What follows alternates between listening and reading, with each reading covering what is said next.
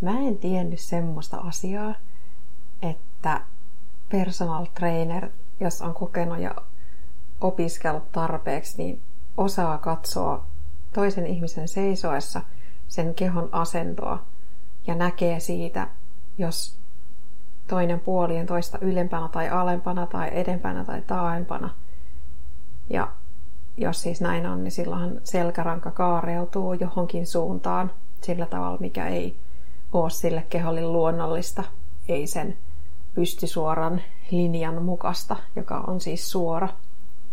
Niin en tiennyt siis sitä, että on mahdollista tehdä niin, että toinen ihminen asettaa sun kehon oikeaan asentoon ja ohjeistaa pitämään sen asennon optimaalisena sen sijasta, että sun lantian toinen puoli olisi ylempänä kuin toinen, niin kuin mulla on. Ja että kun joku toinen katsoo sun kehoa ja laittaa sut ne eri kehon osat, jalat, polvet, lantion, selän, hartiat, pään oikeaan asentoon niin, että se linja on suora, niin sen asennon hakemalla voi parantaa niiden syvien lihasten toimintaa ja sitä kautta niiden isojen lihasten toimintaa optimoida. Toivottavasti sä tiesit tämän. Tämä tuli mulle uutena tietona muutama päivä sitten, kun mä sain kokea sen, että näin voi tehdä. Ja mä löysin keholleni ihan uuden asennon, jota mä harjoittelen nyt joka päivä. Ja mä opastettiin tekemään joka päivä tiettyjä liikkeitä, jotka helpottaa sen asennon opettelemista. Mä olin ihan tosi innoissani siitä, siis että mä seisoin paikallani ja joku otti mua lantiosta kiinni, otti mua hartioista kiinni ja laittoi mut suoraan ja sanoi, että seiso siinä. Siinä ei siis tehty mitään muuta. Ja musta tuntuu, että tuollaisella hyvin yksinkertaisella keinolla mä saan apua moneen asiaan.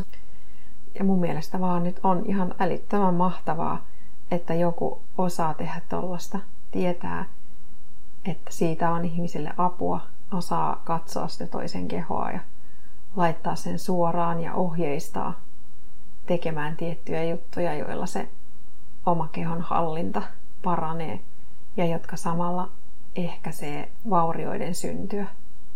Muistan mun opastajani sanoneen, että kuvittele, että sun selkäranka ei jousta jostain kohdasta ja jos sä astut raskaasti maahan, kuinka joka askeleella se joustamaton kohta tömähtää maahan tavallaan ja kuinka monen askelen päästä, kuinka monen kymmenen tuhannen tai miljoonan askelen päästä siinä joustamattomassa kohdassa alkaa tapahtua jotain, joka vaurioittaa sitä.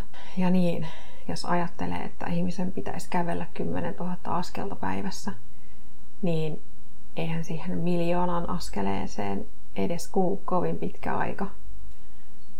Ja hei, mä kyllä suosittelen kovasti, jos sulle ei ole tällaista arviota tehty, että hakeudut johonkin, missä se tehdään. Varsinkin siinä tapauksessa, jos sulla on jo joku kipukohta kehossa, niin ihan se, että seisot ja kävelet oikeassa asennossa, niin voi tehdä tosi paljon. Siitä voi olla tosi paljon apua. Kiitos kun kuuntelit. Toivottavasti sait tästä oivalluksia.